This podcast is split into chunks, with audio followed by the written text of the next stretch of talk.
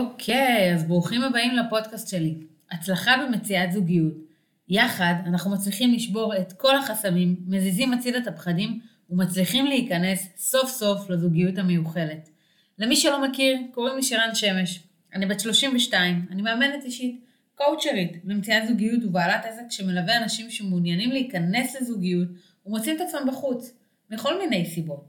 אנחנו יודעים לעזור לכם למצוא את הסיבות הללו, להבין על מה זה יושב, וללכת איתכם תכלס, יד ביד, בכדי לפתור את הקושי, להעלות את הביטחון, להרים את רמת התקשורת ולהתקדם קדימה למקום בו אתם רוצים להיות. אז ברוכים הבאים לפרק העשירי שלנו, שסוגר את העונה הראשונה של הפודקאסט, שמדבר על ידידים, יזיזים ומה שביניהם. פתיח ומיד מתחילים.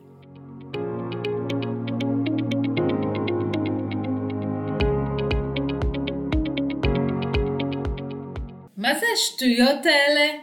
ידידים. זו התגובה הכי נפוצה שאני מקבלת בטיקטוק. עכשיו, אפשר לקרוא לזה שטויות, אפשר גם להגיד שאין דבר כזה, אפשר להקטין את זה, אפשר להגדיל את זה, אבל אי אפשר להתווכח עם מה שזה יוצר.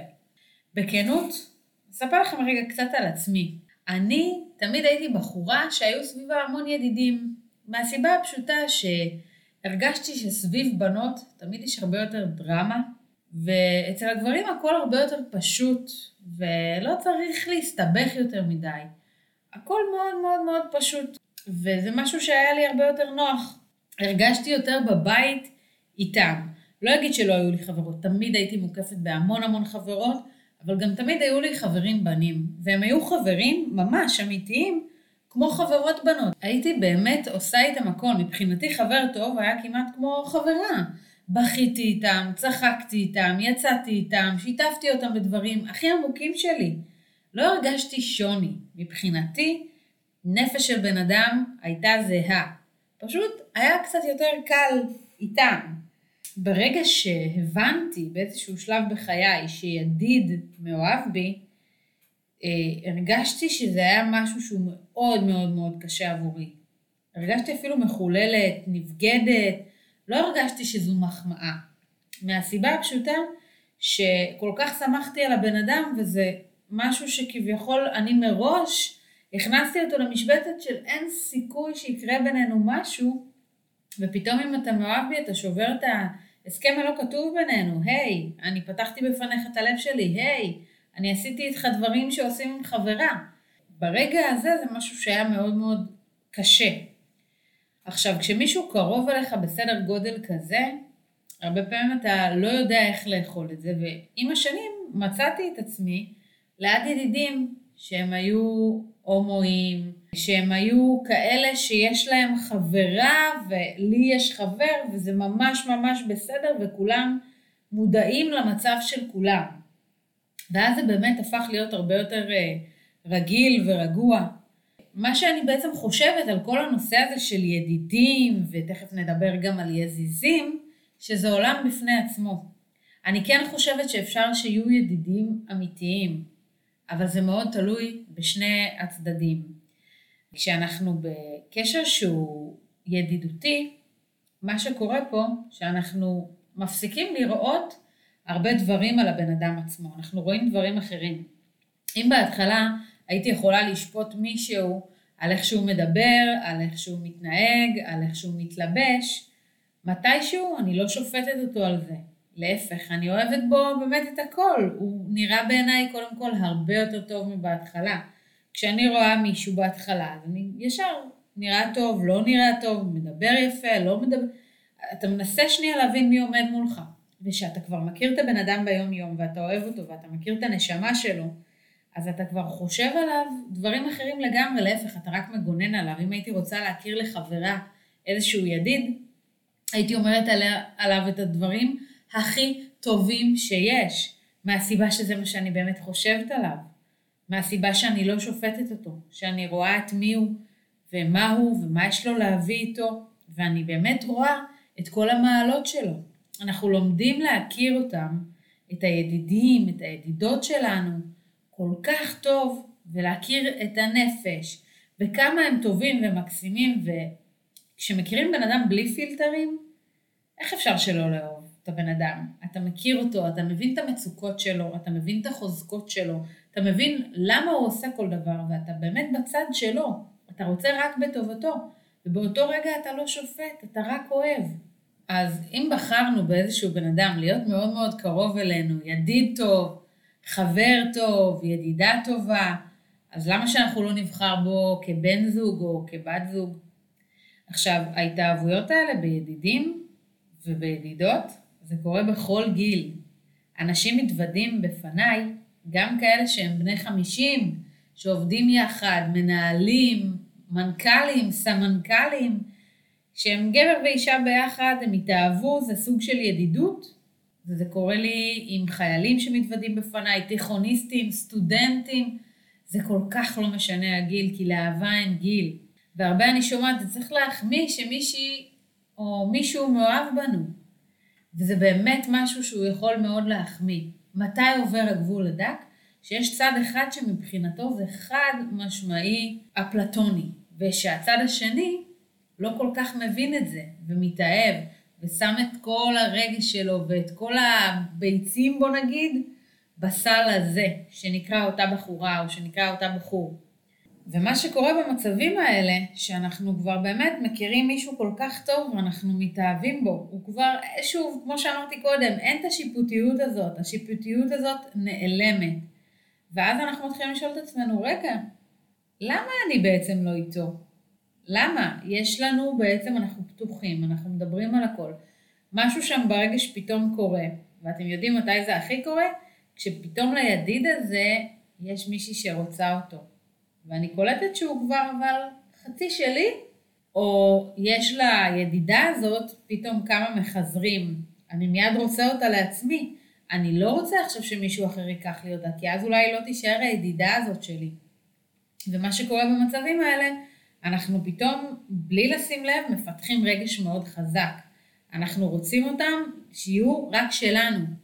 ופה משהו בעצם מתערער בקשר. אם יש מישהו שמאוהב בידידה, או מישהי שמאוהבת בידיד, אין פה ידידות. הקשר הזה כבר לא יכול להמשיך להתקיים. זה או שהוא עובר שלב, עובר מדרגה, או שהקשר חייב להיפסק. כי להמשיך להישאר מאוהב בידידה, זה אחד הדברים הכי לא הגיוניים וכואבים שיש. להמשיך לראות אותה מתכתבת עם בחורים אחרים, או שהיא אומרת שהיא לא רוצה אותי ספציפית, זאת אומרת את אותו בחור, אבל מתכתבת עם עוד עשרה בחורים במקביל, זה לא לעניין וזה לא מתאים. שימו לב מתי לא נעים לה להגיד, ומתי לא נעים לה ללכת מקשר כזה, כי שוב, יש בעצם את הדוגמה שנתתי לכם בהתחלה, בתחילת הפודקאסט היום, שכשאני גיליתי שמישהו כן פתאום היה מאוהב, לי זה היה מאוד מאוד קשה, כי הרגשתי שהחוזה בינינו נשבר. אבל יש נשים שמאוד אוהבות את זה, ולהן זה מחמיא. למרות שאת אותו ידיד הן לא רוצות, אבל זה עדיין נחמד להן שיש מישהו ששומר עליהן, שיש מישהו שמחזר אחריהן, שדואג להן. ואז זה לא פייר בפני אותו ידיד, כי אז הוא בעצם מרגיש שהוא פה אבל הוא לא פה. זאת אומרת, שהיא פה לידו, אבל הוא רק מסתכל על העוגה.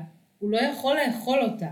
זה רק להסתכל עד שבסוף בעצם מישהו אחר ייקח אותה, וזה שובר את הלב וזה מרסק את הלב לרסיסים מאוד מאוד מאוד קטנים. ופה בעצם אני אומרת, שימו לב למעשים ולא רק למילים. אם יש מישהי שאומרת שהיא לא רוצה ומתכתבת עם עוד המון גברים, אז שימו לב שהיא באמת לא רוצה. אבל אם יש מישהי שאומרת שהיא רוצה וממשיכה להתכתב עם גברים, שוב, גם פה זה, תשימו בצד את המילים ותסתכלו על המעשים. אם היא הייתה רוצה, היא הייתה עושה גם בעצמה צעד, והיא הייתה נהנית לחיזורים האלה, ולא משחקת משחקים של חם וקר. וצריך להגיד את האמת, גם, גם כשזה לא מתאים. ידידות מאוד יכולה להתפתח לקשר בעיניי, כי יש שם את כל הדברים הבסיסיים הנכונים לנו. זאת אומרת, אם אנחנו באמת מסתדרים עם הבן אדם, אם אנחנו מפתחים עליו רגשות, אנחנו כבר מכירים אותו, אנחנו לא עוברים פה סרט של דייטים, זה בן אדם שאנחנו כבר מכירים, אבל חשוב שזה יגיע משני הצדדים. וכמו שאמרתי קודם, זה מגיע בעיקר, הטריגר הכי חזק, שיש מישהו שרוצה את הידידה שלי, או מישהי שרוצה את הידיד שלי. ופה בעצם אנחנו ממש ממש מרגישים שאנחנו מתאהבים. הטריגר השני והנוסף הוא כשיש איזושהי פתיחות רגשית מטורפת, זאת אומרת שמגיעים ל-level מאוד מאוד מאוד עמוק, ופתאום אנחנו קולטים שאנחנו, מישהו סיפר לי על נבחי נשמתו, ואני ממש מתאהבת בו דרך הסיפורים, דרך מה שאני שומעת, דרך העומק של הדברים, וכנ"ל הפוך. אז אלו הדברים האלה שקשורים לידידים. אז אני אסכם, האם יש דבר כזה ידידים? כמעט ולא. זאת אומרת, זה מאוד נדיר שכן. כמובן שכשאין משיכה לשני הצדדים, זה הרבה הרבה יותר קל. כמובן גם הומו בארון או לסבית בארון, הדברים האלה מאוד תופסים. האם בלי קשר לזה יש ידידים אמיתיים? אז חברי ילדות הרבה פעמים הם ידידים אמיתיים, אבל שוב, שימו לב למינונים, ברגע שהמינונים הם ידידים הכי טובים, ידידים מאוד מאוד קרובים, אז אנחנו כבר מתחילים להסתבך עם העניין. אבל אם זה ידידים שנפגשים פעם ב... ורק חברים כזה מהחיים, אז ממש אין בעיה עם זה. ושימו לב, גם כשאתם בזוגיות, על דברים כאלה אין מה לקנא, על חברות של שנים שהייתה לפנינו ותהיה אולי גם אחרינו, אין מה לקנא. אבל אם זה ידידויות חדשות ודברים כאלה, זה באמת הופך להיות הרבה יותר מורכב והרבה פחות מתאים הרבה פעמים, וצריך לשים לב לדברים האלה. אז גם למינון יש פה משהו שהוא מאוד משמעותי. כשמדברים כל יום זה כבר הרבה פחות מתאים, במיוחד אם זה קשר שהוא ידידות חדשה. הדברים האלה פחות כדאי לתת לזה יד. וכמו שאמרתי, זה לא רק לילדים, הידידויות האלה, זה גם לאנשים מאוד מאוד מבוגרים. בואו נעבור לנושא הזה של יזיזים, שזה בעצם לעלות uh, מדרגה. זה הרבה יותר, ה-level יותר גבוה מלהיות ידידים. אנשים מוצאים את עצמם, נכנסים לתוך הרפתקה, שידעו מראש שהם נכנסים לתוך משהו, אבל הם לא הבינו כמה עמוק זה יכול לקחת אותם. זה ממש כמו לעלות על איזושהי רכבת הרים, ואתה לא יודע מה מצפה לך שם. אתה אומר, אוקיי, בא לי קצת עניין, בא לי קצת משהו ג'וסי, ואז אנחנו מגיעים למחוזות אהבה שלא הכרנו, שלא ידענו שהם יכולים להיות. אנשים באמת, הם מוצאים את עצמם בלי שליטה על הרגש, עם רצון ענק, מתאהבים והם זוכים ממש בהכל, בעזיזות זוכים ממש בהכל, חוץ מבזוגיות. אבל מה? תחשבו מה חסר, המחויבות. זה כבר גדול מהם. מחויבות זה, זה משהו אחר לגמרי. יזיזים זו נקראת בעצם כניסה מהדלת האחורית, ולמה אני אומרת את זה? הם לא ידידים, אבל הם גם לא זוג. זה איזשהו קשר מסובך שנכנסים אליו ולא יודעים איך לצאת ממנו. אנשים כל הזמן שואלים, מה אתם? ו- והם לא יודעים מה לענות. הם עונים, זה מין קשר מסובך כזה, אנחנו סוג של ידידים. וכשהקשר הוא לא מזדמן, כשהוא מיני ורגשי, זה קשר שמפתח לנו רגשות, זה כבר ב-level הרבה יותר גבוה מידידים, כי יש פה משהו מיני. זאת אומרת, יש פה בהכרח משיכה, ויש פה בהכרח משהו שכבר קורה ורוקם עור וגידים. וזה טבעי. ככל שאנחנו רוצים לברוח מזה, ואנחנו מנסים לא להתאהב בכוח, אז זה מגיע חזק יותר. תזכרו, כל מה שאתם תברחו ממנו יגיע אליכם כפול. תנו לרגשות מקום. הקשר הזה הופך ארוך טווח אחד מהצדדים תמיד רוצה, והצד השני באמת מסתבך, איך הוא ייכנס לתוך מערכת יחסים מחייבת, וזה הרבה יותר גדול ממה שהוא בכלל רצה בתחילת קשר. בדרך כלל בקטע הזה של יזיזים יש אחד שנותן את הלב, את הנשמה ומתאהב, והשני לא בהכרח. עכשיו, מתי זה כביכול הבריא? כששני הצדדים רוצים רק סקס קבוע עם אותו בן אדם, אבל מתישהו כבר נשארים לישון, ומתישהו כבר משתפים על היום שהיה. ומתישהו מזמינים רגע לארוחת ערב שלפני, כי מה, אנחנו רק שוכבים? בואו נדבר רגע, נתקרב. הדברים האלה, מה הם גורמים לנו? הם גורמים לנו חד משמעית להתאהב. כשהקשר הוא לא מזדמן, אנחנו מפתחים רגשות. הקשר הופך ארוך טווח. יש פה שני אנשים שידעו שהם נכנסים להרפתקה, הם פשוט לא ידעו איך הם יצאו ממנה, לא היה להם מושג שהם יגיעו לכל מיני מקומות. הם חשבו שזה כזה, פשוט, שזה בסיסי, שזה שטויות, קצת עניין וזה הכל. יזיזים זה נוח, יש סקס שצריך, פרטנרים גבוהים. אפשר להיות סוף סוף אנחנו, בלי לדפוק חשבון, די, אנחנו כבר רואים שהבן אדם הזה מקבל אותנו כמו שאנחנו. אפשר לדבר על הכל, באמת, חוץ מעלינו. עלינו אי אפשר לדבר. אמרנו מראש בעצם שלא מפתחים רגש, יש כל מיני הסכמים כאלה, כן? בין ידידים, שאסור, שלא מפתחים רגש. וגם הם אומרים לי, נכנסנו לזה בידיעה שזה רק זה ושאסור שנהרוס. אבל אני שואלת, מה קורה כשהקנאה מתחילה? כשמתחיל פה משהו כמו עם הידידים, אבל פה, כשיש קשר יזיזותי, כשיש לה מחזרים, כשמישהי רוצה אותו, שהוא מתחיל לפתח משהו אמיתי עם מישהי, הדברים האלה, הם אוכלים אותנו מבפנים. ופה צריך לשים את הדגש ולהגיד, אוקיי, זה כבר באמת לא ידידותי ולא יזיזותי, ויש פה איזשהו קשר. אני אישית הייתי בכמה וכמה וכמה חתונות שהתחילו בכלל מהנושא הזה של יזיזות. אבל מתי יזיזות יכולה להצליח, ואני ממש לא מעודדת אתכם להיכנס לקשרים כאלה, אבל מתי זה כן יכול להצליח? בואו נדבר גם על זה, ועל מתי זה לא יכול להצליח. זה יכול להצליח כשאנחנו שמים איזשהו קו אדום, אם צד אחד קולט שהוא מתאהב, אם צד אחד קולט שהוא באמת באיזושהי מערבולת, והצד השני לא רואה אותו בדיוק באותה עין, ולא רואה אותו או אותה, נכנסים איתו באמת לתוך מערכת יחסים רצינית, אז אין מה להישאר שם. וככל שאנחנו נשארים שם, אנחנו מורידים לעצמנו את הביטחון העצמי, כי אנחנו קולטים שהצד השני לא רוצה אותנו, אנחנו מתאהבים במישהו עוד ועוד ועוד שפחות רוצה מאיתנו, וכשזה קורה, והוא ייכנס למערכת יחסים אמיתית, אז זה הרבה יותר חזק מהקטע הזה של הידידות. כי פה כבר יש לנו משהו מיני, פתאום אנחנו מרגיש אפילו יותר נבגדים כשהוא ילך עם מישהי אחרת וישכב איתה. וכנ"ל הפוך, זה ממש אותו הדבר. ולכן אני אומרת, צריך לשים איזשהו גבול. הזוגות שאני הייתי בעצם בחתונות שלהם, תמיד היה שם את הגבול, שהבחורה או הגבר אמרו, שומעת, אני מבין או מבינה שאת לא רוצה, אבל אני לא יכול להיות בקשר כזה. אני לא יכול להמשיך ככה, וזה בסדר, את לא חייבת לרצות, אבל לי מגיע משהו אחר, ואני מתקדם הלאה. ואחרי חודש, חודשיים, שבוע, שבועיים, כל אחד והסיפור שלו, היה פה איזשהו משהו שהצד השני קלט, אוקיי, אז אני כן רוצה אותו, הוא חסר לי, אני באמת רציתי אותו, אני הרגשתי שאני מתאהבת בו, אבל זה היה לי קל, ופתאום כשזה לא קל אנחנו רוצים, ואנחנו מצליחים להיכנס לקשר אמיתי. מה קורה בהזיזות? הרבה פעמים זה אנשים שמפחדים ממחויבות, ודרך זה הרבה יותר קל להם להיכנס למחויבות, רק לא לקרוא לזה בשם. ועם זה אין בעיה. עם אנשים כאלה, לאמת אותם עם ה... רק המילה מחויבות זה לא מה שצריך. מה שצריך זה להכניס אותם למחויבות בלי לאמת אותם עם המילה הזאת, אבל אוטומטית הם כבר יהיו מחויבים. אז תשימו לב מתי אתם, זה בן אדם שבכלל לא רוצה, ומתי זה בן אדם שפשוט קשה לו להגיד, אנחנו זוג, אבל לכל הדעות אתם זוג וגם הוא יודע את זה, פשוט המשפט הזה, להגיד אותו בקול קשה, ויש המון המון המון אנשים כאלה. מתי אנחנו חייבים לחתוך? אנחנו חייבים לחתוך כשהצד השני לא רוצה.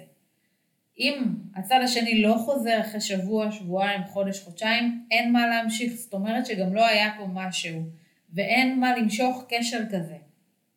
יזיזות, אין מה למשוך אותה אם רק אחד רוצה, כי זה בסוף לופ של שנים שאפשר להיתקע בו, וככה אנשים נתקעים לאורך שנים על גבי שנים, וזה חבל, כי אנחנו בשנים היפות שלנו, ולהיתקע כל הזמן על מי שאיתו זה לא עובד, או על מי שאיתו זה לא ילך כי הוא לא רוצה, או מישהי בכלל אחרי פרידה ואני עכשיו נתקעה עליה שנה שלמה, והיא בכלל הראש שלה זה רק על האקס שלה, אנחנו לא עושים בזה כלום, חוץ מלתקוע את עצמנו לתקופה ארוכה. אז אני רק אסכם לכם, מתי יזיזות יכולה להתקדם? ברגע ששני הצדדים מעוניינים. אם אחד מהצדדים מעוניין והשני לא, צריך לקטוע את זה. הרבה מהפעמים הצד השני גם יחזור אחרי תקופה קצרה ויגיד שהוא מעוניין. מי שלא היה מעוניין מראש ולא חוזר, זה אומר שהוא באמת, זה, זה לא היה יכול לעבוד איתו גם ככה. ואת זה אפשר לשחרר ו- ולהיות רגועים, שלא פספסנו פה כלום. להפך, לא בזבזנו פה עוד תקופה ארוכה מהחיים שלנו. בסוף הכל מתחיל ונגמר בהצבת גבולות, בהצבת גבולות שלנו מול עצמנו וגם מול הסביבה, עד כמה אנחנו מוכנים להישאב לקשרים שהם לא טובים לנו, או לא נכונים לנו, או אפילו לא בריאים לנו. לסיכום הפרק הזה חברים, אני רוצה לבקש מכם להיות נאמנים לעצמכם. אתם יודעים מה אתם מרגישים, למי אתם מרגישים, מתי ובאיזו עוצמה אתם מרגישים. אל תשקרו לעצמכם. אל תשקרו לעצמכם שאתם לא מרגישים משהו למישהי או למישהו, כשבפועל אתם ממש מתאהבים. תהיו כנים עם עצמכם, תזהו את הדברים בזמן, ותשימו לב גם מה הצד השני חושב או מרגיש כלפי זה, בלי לעצום עיניים, כי אחר כך הדברים האלה הם מגיעים בצורה עוצמתית יותר. תהיו כל הזמן כנים ועם יד על הדופק של מה באמת קורה. וגם אם אתם רוצים להתמסר, תעשו את זה בידיעה שלמה, בשביל לא להלקות את עצמכם אחרי זה. אז אני מקווה שלקחתם כמה דברים מהפרק הזה, ותודה שהייתם פה עד עכשיו והאזנתם לי. אני מקווה שנהניתם מהפרק האחרון של העונה הראשונה בפודקאסט שלי. אם אהבתם, אתם מוזמנים לדרג אותי בחמישה כוכבים בספוטיפיי. אני נמצאת גם באפל פודקאסט, גם ביוטיוב, גם בטיק טוק ובבית השני שלי, הלוא האינסטגרם. מי שמעוניין, אנחנו עושים גם ליוויים אישיים ועוזרים לאנשים להיכנס לזוגיות. אנחנו באמת עוברים איתם את כל המחסומים שיש להם, המודעים, הלא מודעים, וגם מלמדים טכניקות של דייטים ושל איך תכלס עושים את זה נכון וכמו שצריך ונכנסים לזוגיות המיוחלת. אז מי שמעוניין, דברו איתי בפרטי, ותודה לכם חברים שהייתם איתי פה עונה שלמה ושאתם כל הזמן מאזינים ושולחים לי הודעות. נהניתי מכל רגע להיות איתכם כאן, לשתף אתכם, ללמד אתכם, להיות עבורכם ולתת לכם כמה פנינים שלי מכל מה שאני חווה בקליניקה שלי ובעסק שלי ובכל מה שאני מרגישה ובאמת רואה שדברים עובדים וגם את הדברים שפחות עובדים. אני אוהבת אתכם ותודה שאתם פה ותודה עליכם באמת באמת באמת. אין עליכם חברים, נתראה בעונה הבאה.